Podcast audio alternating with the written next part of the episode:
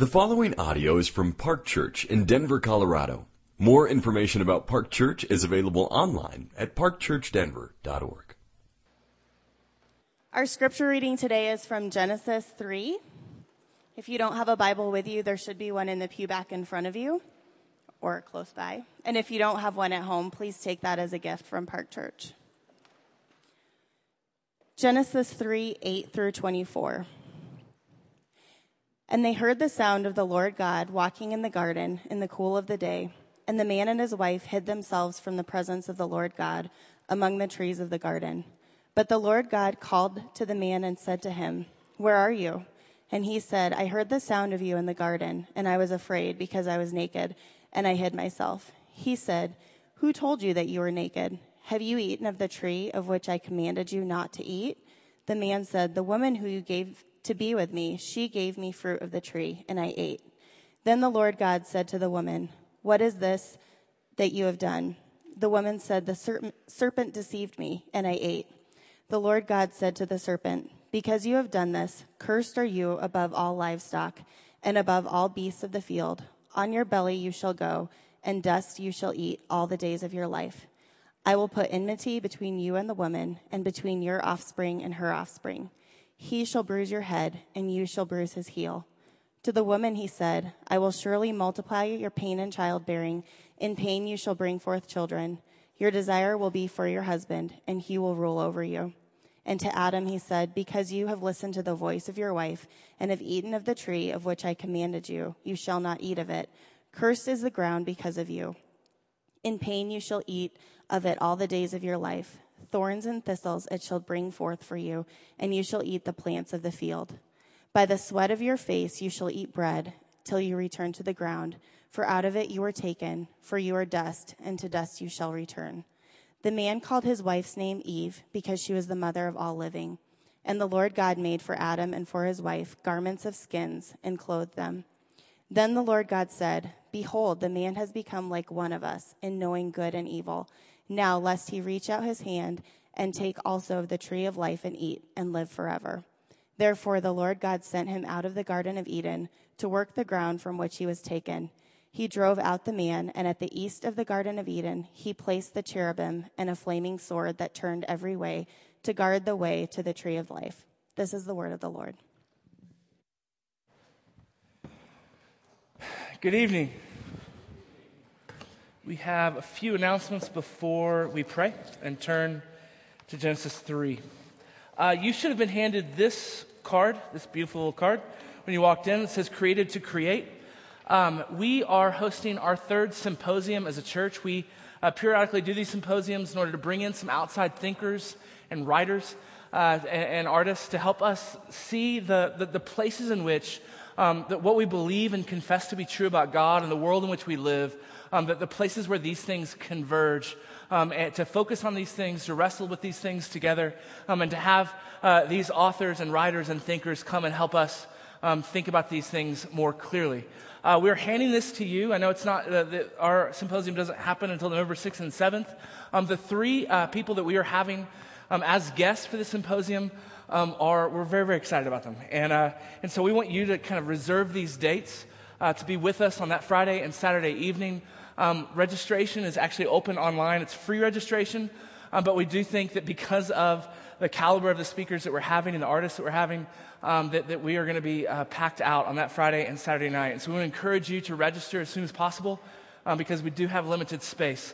Um, the three uh, guests that we're going to have with us first is Andy Crouch. Um, he's the executive editor at Christianity Today. He's author of a number of books, extremely good books. We have them on ourselves. Um, I would recommend any of those books to you. Um, N.D. Wilson, he's author of a number of children's books and two uh, works of nonfiction that we both have both of those on ourselves uh, that are, are, two of really my favorite books in the world. Um, and, then, and then last, our, our guest artist for that symposium is going to be Andrew Peterson. We're going to come together And the topic that we've, we've chosen to take up, in years past, we've covered different things.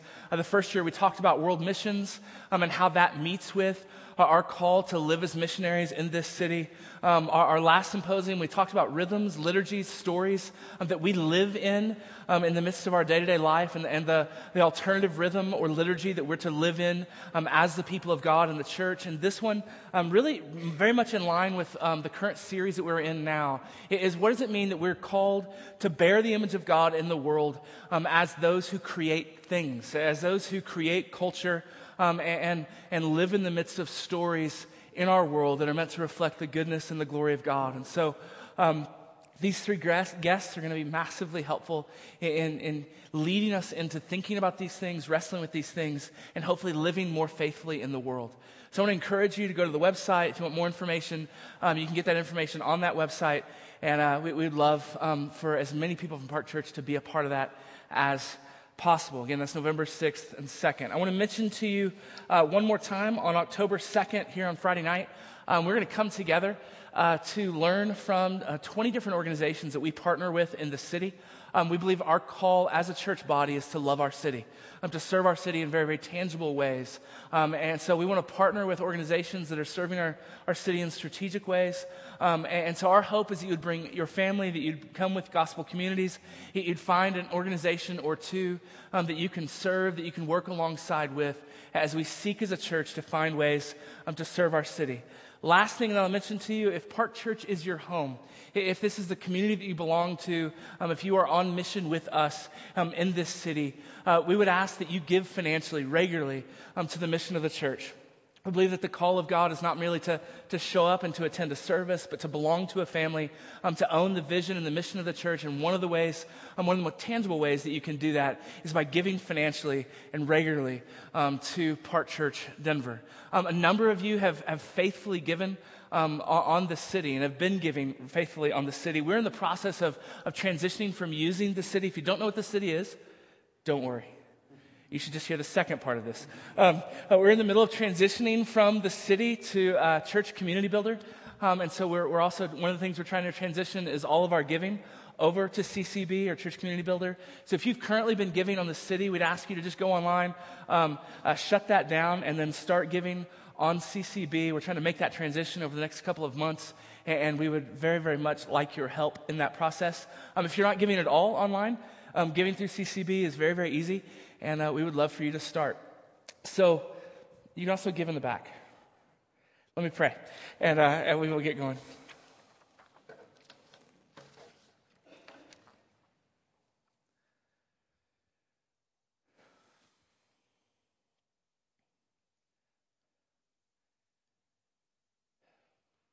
Father, we live in an incessantly frustrating world.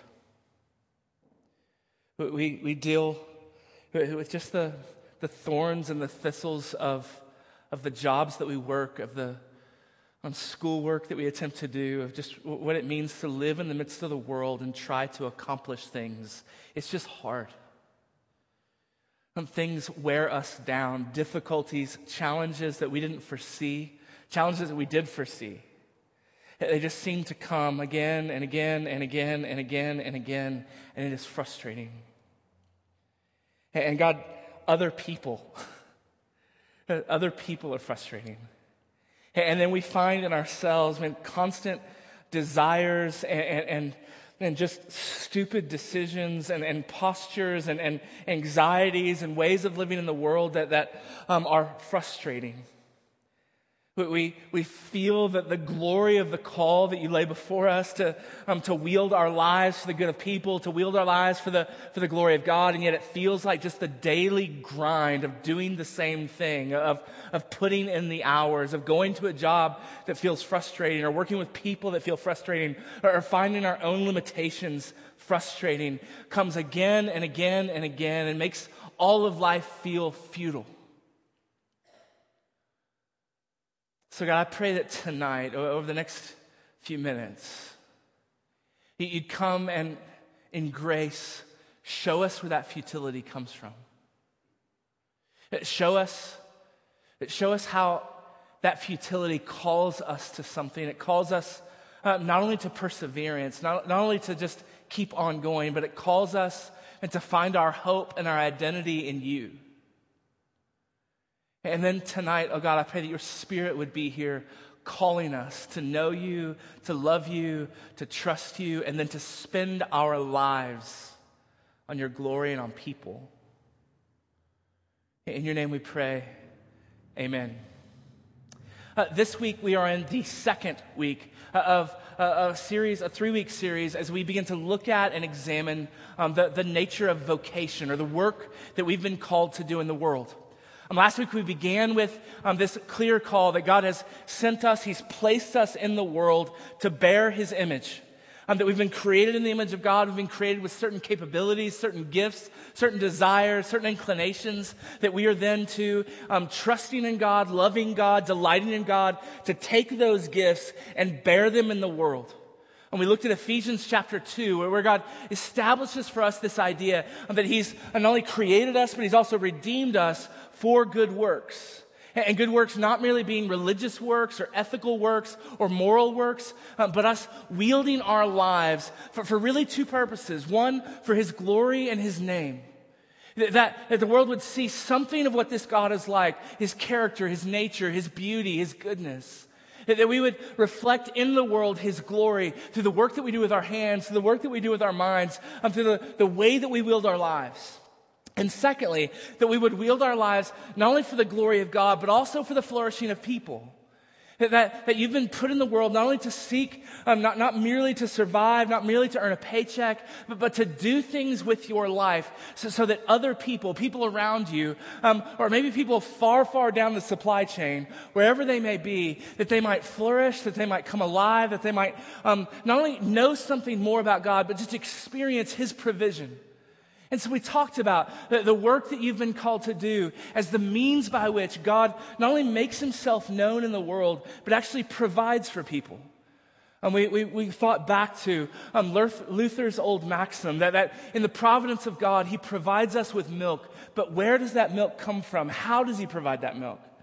Well, he provides it through a milkmaid and through a milk carriage and the horse that pulled the carriage and all of the means along the way, the work that we do is called to, um, is the means by which, in God's providence, He cares for the world, He cares for people, and He glorifies His name. Our hope last week is that you left here with a clear sense of calling, a compelling vision again of, of what it is that you're called to do, the work that you're called to do. And again, if you'll remember, this work was not limited to what you were in a paycheck doing, but, but every way in which you're called to wield your life, to wield the gifts that God's given you, but for His glory and for the good of people. So, whatever season you happen to find yourself in right now, uh, maybe you're a college student and you're um, just in the daily grind of showing up at class at 8 a.m. on a Monday morning and, and studying something like calculus which sounds horrific to me. Um, but but you're, you're studying calculus. You're called to wield your life, wield your mind, and wield all of your life to, to, to study numbers and how whatever calculus is, so, so that it, it, it, leads to further flourishing, so that you understand the nature and the character of the world you live in. Uh, maybe right now you're, you're staying at home with children. Uh, you're called to wield your life to demonstrate to these children the goodness of God, the glory of God, to seek their flourishing.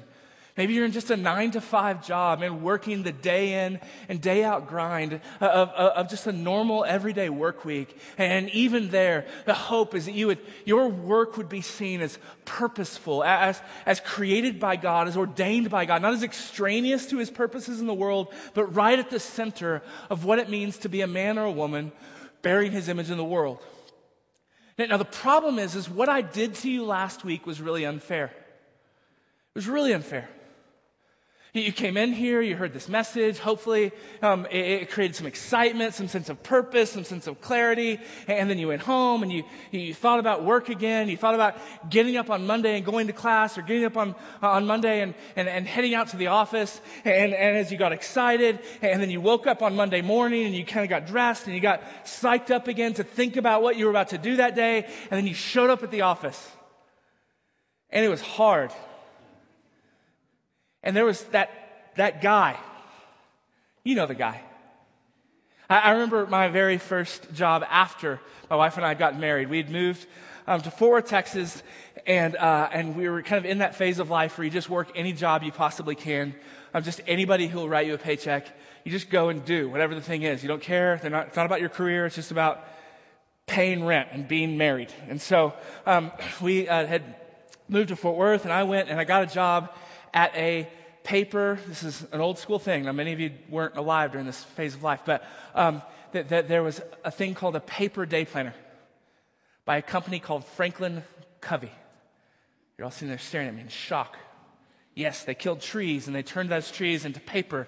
And then on that paper, there were numbers, and you would write stuff on it, and you would keep track of your appointments and what you did during the day. And so I worked at a company that sold, um, I, my very first job was a retail store um, after we got married. It was a retail store, and they sold binders varying in plastic to alligator skin. Um, and, and, then they had paper packets where they had the plain kind of green paper packets, um, and, and, then all the way up to um, the, I, I, particularly remember the Monticello um, branding of the paper. That was the very, very classy fonts on the Monticello. And, um, and, and, so um, you would sell these things. And so um, I'd interviewed for the job, and Melanie had given me the job. And never forget Melanie, um, the, the, manager of the store. And I came in for the very first day, my very first shift.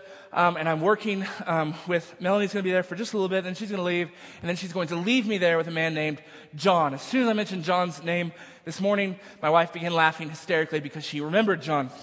John was the sort who birthed cynicism everywhere he went. Not because he was a cynic, but because whatever he did, he drank the Kool Aid. Just completely sold out completely committed to the vision of Franklin Covey. He owned the nicest binder with a certain paper, the Monticello probably, of uh, Monticello brand paper. He had the perfect pen, and he was the guy that would show up to store meetings where we were talking about making sure that people were, were mopping um, the back office and making sure that the, the envelopes were stacked neatly. And he would have his planner out, and he would be taking notes on ensuring um, mop the floor fold the envelopes.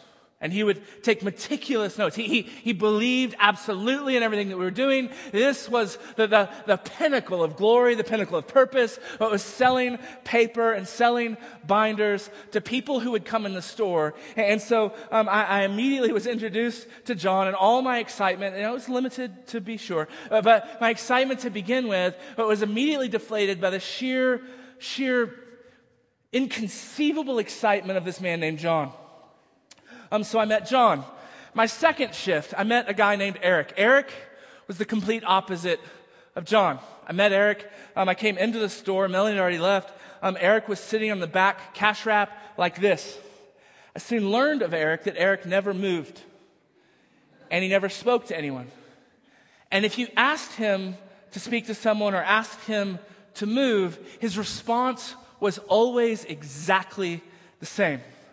Brian, calm down. We sell overpriced paper to people with control issues. and that was all he would say. Said, Hey, can you help me in the back? We've got to mop the floor. Brian, calm down. We sell overpriced paper to people with control issues. Hey, Eric, can you help that customer that just walked in? They're, they're very confused about the Monticello versus the green. Um, wait, wait, can, can you go help them? Brian, calm down. We sell overpriced paper to people with control issues. It was the same answer over and over and over again. Um, and, and, and, then there was just the challenge of um, this was the, the era of the birth of the smartphone. While I worked there, um, uh, the, they had Palm Pilots and all kinds of stuff like that had all come out. And people, for whatever reason, I don't know why, um, quit coming into the store. And so we had sales goals that we were supposed to meet every week, and it was just impossible to meet those goals. I mean, literally no one would walk in the door, and if they did, John would talk to them and sell them on 15 different things in the store, and, and there was no way to keep up. And so we're constantly facing, um, every day when I went to this job, I was dealing with John, the, the enthusiasm killer, because he sucked all enthusiasm from the room and became a beacon of enthusiasm. And then there was Eric, who, who he just hated everything. And, and, then there was just the sheer challenge of trying to sell things. And, and here's the reality. Last week you left here, hopefully excited, a clear biblical vision of what work is for. And then you went to class the next day and you sat next to Eric in calculus. And you're thinking, I'm going to work hard, I'm going to learn this material. And Eric looked at you and Eric said, You'll never use this the rest of your life. This is stupid. And so you put your pen away and you pulled out your phone and you started playing solitaire. Um, or, or, you went to your job and, and there, um, with, with the, the, enthusiasm that you kind of had now for purpose, um, you sat next to John. And John is so over the top that it just kind of deflated you from the inside out. Or maybe you went to a job and you didn't have to deal with a John or an Eric at all. You're just the challenge of what you are facing day in and day out. I was thinking particularly of doctors this morning. Like, what a difficult profession. No matter how many victories you win, eventually you're going to lose. And how hard, how difficult that grind must be over and over and over and over again. Just be faced with the reality of how difficult your work is. Here's what I want us to do with the time that remains. Last week we talked about the purpose of work. We really, um, as we, we worked through Ephesians chapter 2, and we also uh, made reference to, talked about um, really Genesis chapter 1 and 2, the purpose for which we've been made to bear God's image in the world. It, it, the Bible doesn't simply leave us with a clear sense of purpose, it actually explains to us why this week was so frustrating for you. It explains to us why the work that we're doing day in and day out, um, whether you're, you're staying home with your kids or you're working a nine to five, you're a college student, wherever you happen to be right, right now in the scope of your work, it explains to us with, with often painful difficulty why that work is frustrating, why it feels like it's marked by futility, why sometimes it feels like it just absolutely is destroying your soul. And so I want us to work our way through Genesis chapter 3. In Genesis 3, we, are coming off the heels of um, the creation stories from Genesis chapter 1 and 2 that we talked about last week. And, and really, the whole narrative of the Bible turns right here in this chapter. Um, I, have heard it said that um, the reason why we have um, really everything between um, Genesis 2 and Revelation chapter 20 is because of what occurs in, in Genesis chapter 3. And it has massive ramifications, direct ramifications um, for the frustration you're going to feel tomorrow morning at about 10 a.m. And so I want us to look at it, walk our way through it, and, and see how the author of Genesis kind of lays out for us um, the biblical explanation for why things feel futile. So, so look with me at the text. I, I want to begin in verse 8. And they, Adam and Eve, heard the sound of the Lord God walking in the garden in the cool of the day. And the man and his wife hid themselves from the presence of the Lord God among the trees of the garden. But the Lord God called to the man and said to him, Where are you? And he said, I heard the sound of you in the garden and I was afraid because I was naked and I hid myself. And he said, Who told you that you were naked? Have you eaten of the tree of which I commanded you not to eat? The man said, The woman whom you gave to be with me, she gave me the fruit of the tree, and I ate. Then the Lord God said to the woman, What is this that you have done? And the woman said, The serpent deceived me, and I ate. But right here we see at the beginning of everything going wrong. You see, God had taken Adam and Eve, placed them in the garden, commissioned them to bear his image in the world, to be fruitful and multiply and flood the earth with his image, his glory. That they were to wield their lives, they were to wield their gifts for, for the flourishing of, uh, of humanity, for the flourishing of the world, and the glory of God. And, and in the midst of that, He'd given them one foundational command. Do not eat of the tree of the fruit of the knowledge, don't eat the fr- fruit of the tree of the knowledge of good and evil. Oftentimes, this command is heard as kind of this almost this arbitrary command given. Like, here's um, a myriad of different kinds of fruits. Here's one piece of fruit we don't want you to eat. So if you go into Safeway, hey, if you happen to come to the, um, the big box that holds the, the, the, fruit of the tree of the knowledge of good and evil, kind of skip past it, go on and get a McIntosh apple, eat that, and avoid this piece of fruit. As though the command were just an arbitrary rule about what we should put in our mouths or not put in our mouths. But that's not, that's not where the narrative is ultimately trying to take us. You see this phrase, the knowledge of good and evil. It's, it's an, a phrase that would have been very, very familiar to, to a Jewish audience. This phrase um, carried with it ideas, particular ideas having to do when a Jewish teenager reached a certain age, the age of the knowledge of good and evil. Um, that there would be a celebration held, and this child, having attained this age, would, would no longer be a dependent, dependent on um, his parents. His parents would no longer be responsible for the behavior, the actions, the choices uh, of their child. And so this child was now um, responsible for, for choosing good versus evil, of choosing that which was true over that which was false. Um, they became independent of their parents. So when God commands Adam and Eve not to eat of the fruit of the tree of the knowledge of good and evil, he's not just saying, hey, don't eat that piece of fruit. He's saying, I want you to live all of your life in dependence on me. I want your frame of reference for what is right and wrong, for what is true and false, for what is beautiful and not, to, be um, not independent of me, and not that you would set out on your own to, to try to make these choices and live your life on your own, but rather your whole life would be marked by a constant and an aware dependence on me, on my word, on my goodness, on my faithfulness. That you would trust me, that you would depend on me, that you would never be independent of me. So for Adam and Eve to take this fruit and eat it was not merely them breaking a rule about what they should eat, it was a declaration of independence. It was them declaring in the midst of the world as, as, as, created to be image bearers, created to reflect in the world what, the, what God was like. Instead of reflecting what he, he was like, um, they, they insisted on being their own man, making their own choices deciding for themselves what is right and good and true. This is what happens just previous to this moment. And so when, when God calls them to account, he's, he's dealing with a man and a woman who were created for a particular purpose, the purpose we talked about last week. But rather than depending on God, rather than trusting God in the way that they were um, sent to do that, they had determined that, no, we're going to do this work our own way, the way that we want to do it, uh, according to the truth that we decide for ourselves, according to what we think is good, what we think is best for ourselves.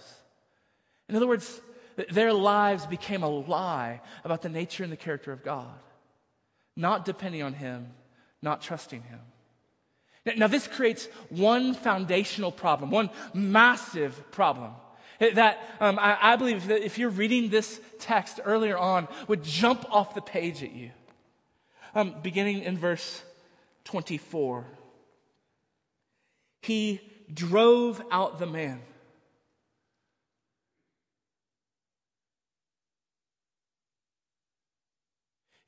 You and I were created for communion with God, to, to live with Him, to dwell with Him, to walk with Him. That the whole of our lives would be marked by knowing this God, trusting this God, and living with this God. That, that's symbolized in this, this idea of living in the garden. And this text ends with the biggest problem in this room. We have been driven from the presence of God. Let me make it more specific to, to what you're going to do tomorrow morning at 9 a.m. We have been driven from the presence of God. The work that you are called to do in communion with Him, that communion has been broken. It's been severed. Because we've chosen to be independent of Him. We've chosen, rather than depending on Him and trusting Him, our jobs become not about God, our work becomes not about knowing Him and delighting in Him and making Him known through the work that we do. Rather, it becomes about our own independence. And so, the foundational problem that's established um, right off the bat in Genesis chapter 3 is the thing that you and I were made for. The thing that we were made to do, the thing that was to mark our lives most deeply, every facet of our life has been broken. It's been lost.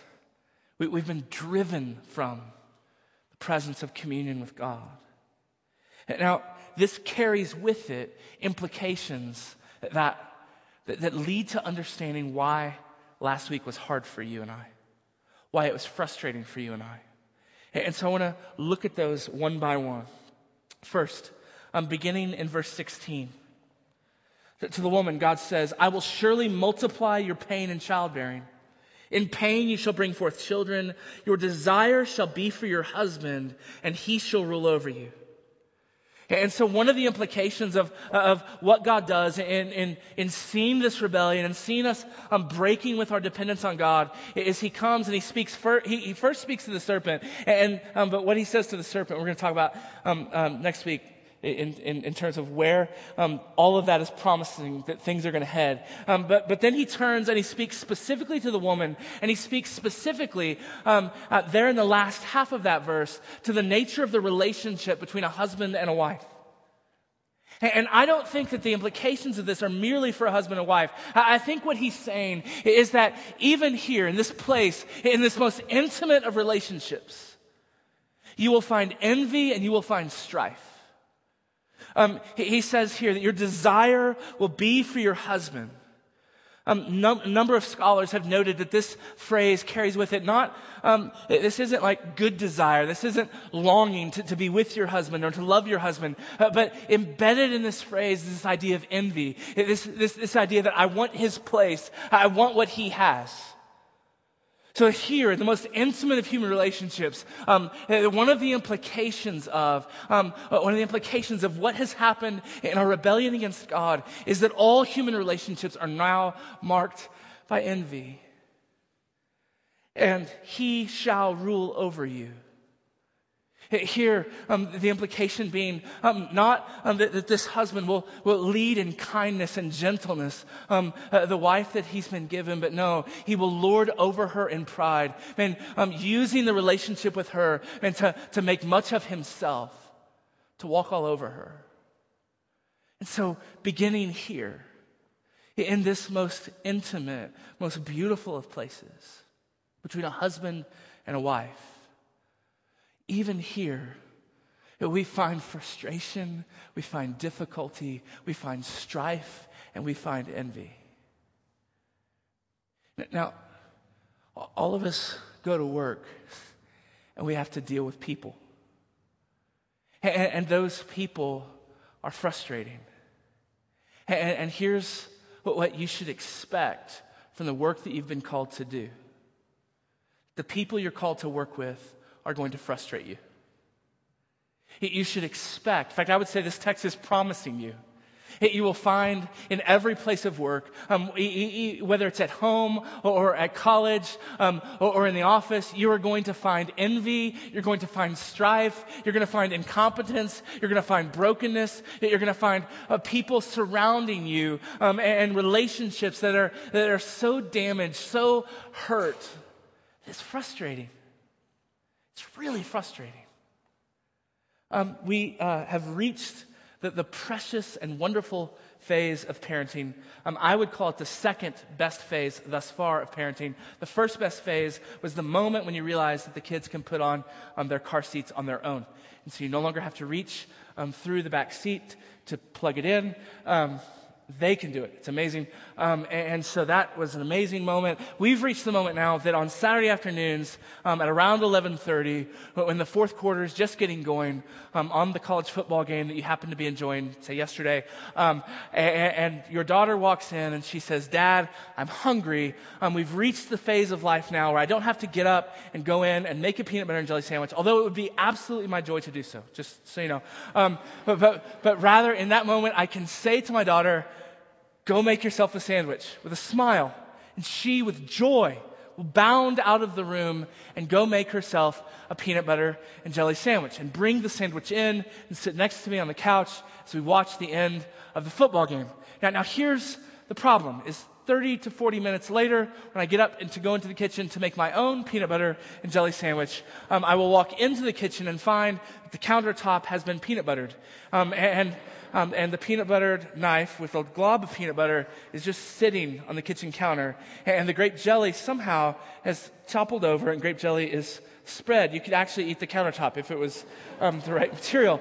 And, um, and the, the bread that was sitting there um, evidently left there open. There must have been an emergency. Um, has, is now on the floor, and the dog has eaten the bread, um, all of the bread, which is going to have later implications. And so, um, and so you walk in and you find that we've entered this phase, this wonderful phase where they can make their own sandwiches, but they have not yet learned to close the loop. And many of you work with people like this or live with them. And, and, who knows why? Maybe they just never grew out of that phase. Um, but they go into um, the kitchen at work and you put your food away. They go into the kitchen at work and they, they, they make peanut butter and jelly sandwiches on the counter and leave it there. Or, or, or whatever the, the, thing happens to be over the course of your work, I mean, you're surrounded by people who, who, for whatever reason, can't close the loop. They can't, um, uh, they, they, they, can't make things just simply do the most simple things imaginable, right? Um, to, to get it done. They're just frustrating. And, and then, and then there, there's the less innocuous kind of frustrations. The, the boss that just can't be honest with you. He just lies all the time. The coworker who's just marked by just palpable envy. But once, um, once what everybody else has is never happy with what they have, constantly afraid you're going to get stabbed in the back by them.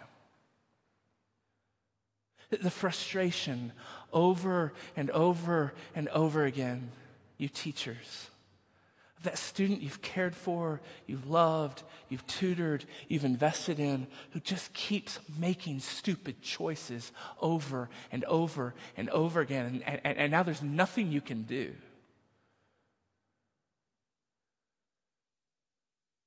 Tomorrow is going to be frustrating. It's supposed to be. But we live in a world that's marked by rebellion against God.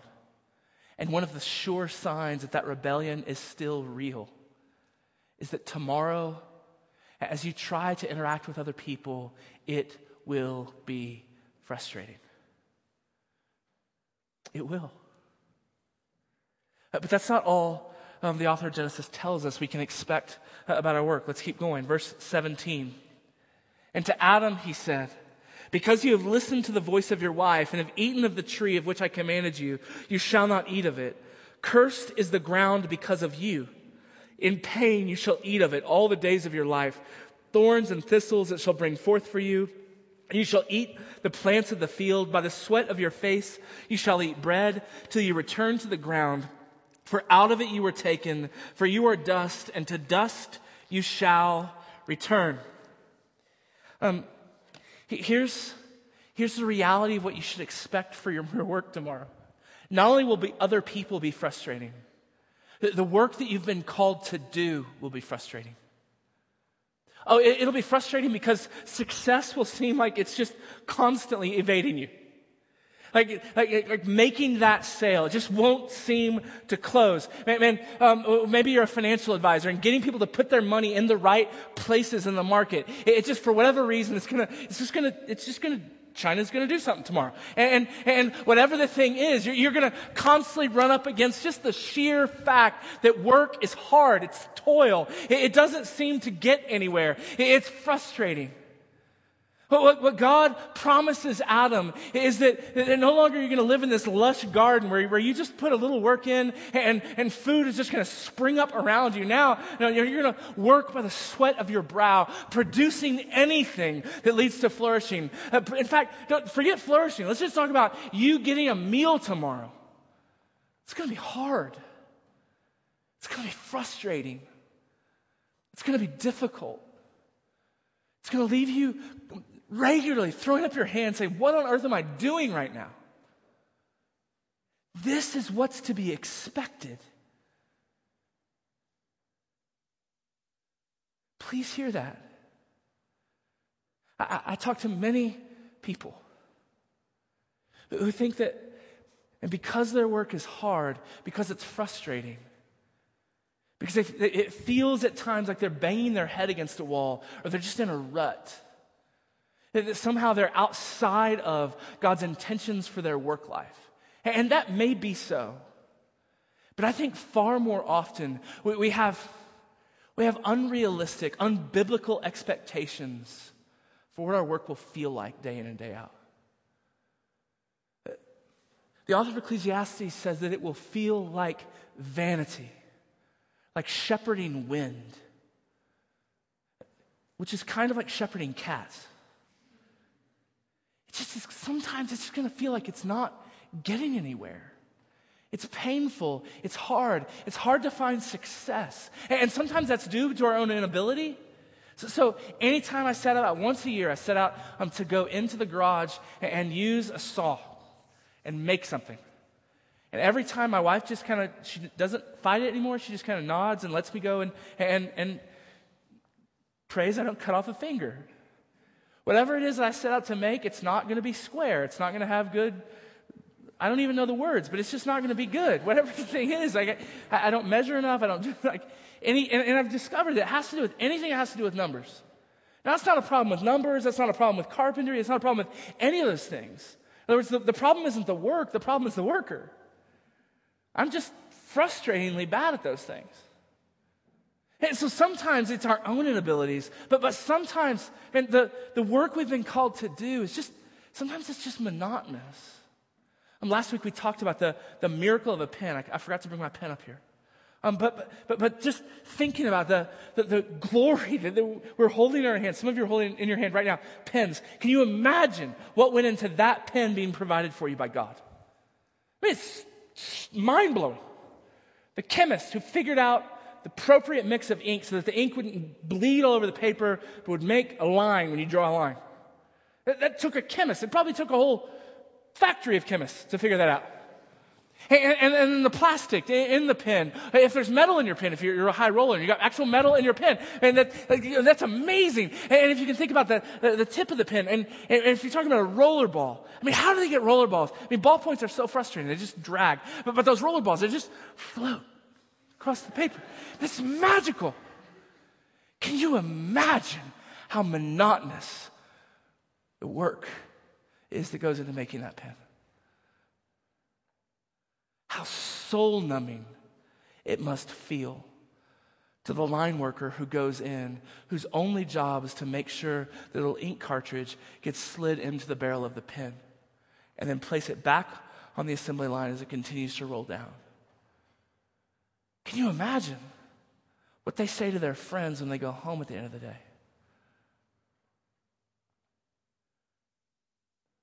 And this is what you're to expect. And lest you think that any of that is at odds with what we talked about last week, you're wrong. The glory oftentimes is in the monotony, it's in the treachery, it's in the difficulty. It's in the, the endless call to be faithful with what you've been given whatever that job may be. That maybe you're selling overpriced paper to people with control issues. That maybe you have to work in a mall. I had to work in a mall. It just sucks the life out of your soul. The smell of Auntie Anne's pretzels, the lighting, the way it's designed like a maze, you can never find your way out. Oh, but right there, right there is both the frustration that the Bible promises us and the purpose that God calls us to. Now, uh, one last thing I want to point out to you about this, and I actually want us to flip over to Romans chapter 8. The, the foundational problem in this text, I just want to make this as absolutely clear as I possibly can, is not that your work is hard. It's not that your work is frustrating. It's not that other people are frustrating. Now, the foundational problem at the very heart of this text is that you and I have rebelled against God. And because of our rebellion against God, we no longer walk in communion with Him. We no longer walk in fellowship with Him. We no longer walk as those who trust Him, who cling to Him, and therefore bear His image faithfully in the midst of the world. That's the foundational problem. And so, um, at, at, the end of the day, this actually getting this right will reshape how you think about everything in your life, and it will absolutely reshape how you think about these particular problems. You, you see, um, many times we think that our biggest issue tomorrow is the people that we work with. Or we think that our biggest issue tomorrow is, is just the job that we we're stuck in. But can I just tell you, that's not your biggest problem. You, you, that's not your biggest issue. Your biggest issue is not those relationships. Your biggest issue is not your struggle to get the job done or, or, or see the job fulfilled or to find some sense of deep existential satisfaction in your job. Your biggest problem, my biggest problem, is I was made to know God. I was made to commune with God. I was made to fellowship with God. And I've rebelled against Him. And it's in the light of that rebellion that I want you to observe a very difficult fact. All of the frustrations that are outlined for us in these verses are implemented by God.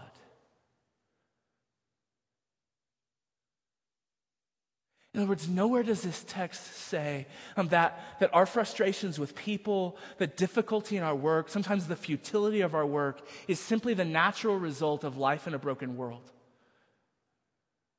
These are things that God has done. The things about your job that frustrate you, at least in part, come from God.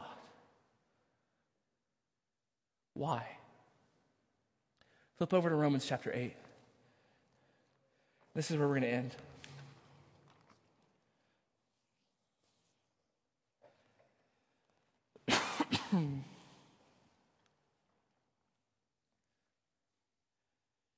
Read with me starting in verse 18. For I consider that the sufferings of this present time, stop for a second, all of them, not just the Christians that are being dragged off to prison, all of the sufferings of this present time, all of the difficulties, all of the frustrations, all of the, uh, all of the dealing with other people's junk, man, dealing with, um, dealing with our own sin, dealing with our own propensity just to run from God, man, um, all of the sufferings of this present time, now listen to this, are not worth comparing with the glory that is to be revealed to us. Now, I'm sorely tempted to go there right now, but that's next week. With the glory that is to be revealed to us. For the creation waits with eager longing for the revealing of the sons of God. For the creation was subjected to futility now, I want you to read into that phrase the, the, the all of creation, all of the, the, the, creation that we've been called um, to, to, to, to cultivate, to wield for the glory of God and the flourishing of people. All of that creation has been subjected to futility, has been subjected to frustration, has been subjected to thorns and thistles, has been subjected to difficulty. Not willingly. In other words, creation wasn't going, make this hard. Not willingly, but because of him who subjected it in hope. See it? Why is there futility? Why is there difficulty? Why are there thorns and thistles? Why are there frustrations in your work tomorrow? Oh, yes, we can say because of sin. Absolutely true. But, but why is it hard to make a living? Why is it hard to do something that leads to flourishing? Because somebody subjected, someone subjected all of this creation, all of this world that we're working in, he subjected it to futility in hope. Hope for what? That the creation itself will be set free from its bondage to corruption and obtain the freedom of the glory of the children of God. For we know that the whole creation has been groaning together in the pains of childbirth until now. And not only the creation, but we ourselves, who have the first fruits of the Spirit, groan inwardly as we wait eagerly for adoption as sons, the redemption of our bodies. Here's, here's what Paul just said God has subjected all of creation to futility. Your job is going to be frustrating. It's going to be hard. You should not look and, and, seek after finding ultimate existential fulfillment in the work that you're doing with your hands and with your life. No, God has, ordered the world in such a way, at least in this age, that the work that we've been called to do, and, and many of you have wonderful jobs that you love, there's still going to be moments, key moments, when you're frustrated, in which it's hard. Some of you have been called to a particular season right now where every day is hard. And it's God's intention that it be hard. It's God's intention that it be frustrated. Because left to ourselves, we will seek glory, we will seek control, we will seek comfort, we will seek God's in that work. And so, God, at every turn, frustrates us, frustrates us, frustrates us, frustrates us. Why? That we would be set free to find our identity, to find our meaning, to find our hope, to find our joy. Where? In communion with Him as children again. You see, the biggest problem is not that your job is frustrating, it's that you don't cling to God, your Father. The biggest problem is not the people that you work with that are really frustrating to you. No, your biggest problem is you don't run to your God, to, to, your Father in the midst of trouble, in the midst of frustration, in the midst of your inabilities and incompetence and difficulties and struggles that you face each and every day in your work. Um, and you don't turn to Him. You just try to find your identity in those things. And the call of God, the reason why God frustrates those ends is that we would turn to Him again and again and again again and again and find their righteousness and find their glory and find their joy and find their meaning and find their everything that you cannot find in your job. So that now, tomorrow at 10 a.m., when you're frustrated, you're not frustrated as a slave, as one who has to, has to just grit your teeth and make it through and prove that you're good enough. No, now you're free. You're free to do that job faithfully, to struggle, to fail, and to have a hard day. As a child who's been given righteousness, as a child who's been given glory, as a child who's been given meaning, not as a slave who has to earn it. Oh, your work your work is meant to be hard.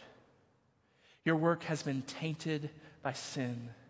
Your work has been subjected, all of it has been subjected to futility. That all of us might cling to our Father and find our hope, our meaning, our joy there. And then to wield our lives in the midst of frustration for the glory of our Father and the flourishing of people. Let's pray.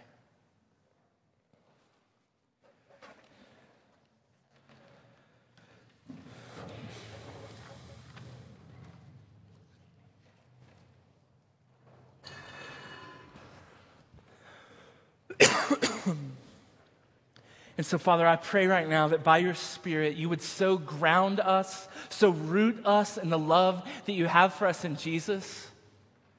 So immerse us in the, in the, the knowledge that is almost too wonderful. It's the God of the universe, the God that spoke into existence everything that is, that, that you love us, that you've cleansed us, that you've adopted us as sons and daughters. Uh, God, that, that we would realize that tomorrow morning we don't have to go and earn that love. We don't have to go prove that we're worthy of that love. Um, but we simply have to trust in Jesus. We have to cling to Jesus. That, that, the work we go to do tomorrow, wherever it is, if it's at home with the kids, if it's at um, a job we can't stand or a job that we've been waiting our whole lives to have, whatever it is, we don't go to that job to earn anything with you. But we don't go to that job to atone for any sins in our life. We go as the children of God.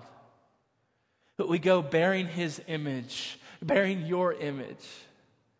In, into the midst of frustration, into the midst of difficulty, in the midst of pain, in the midst of failure, in the midst of other people's trouble. But we go to bear witness to the God who is good, who is glorious, who is beautiful, and who is gracious.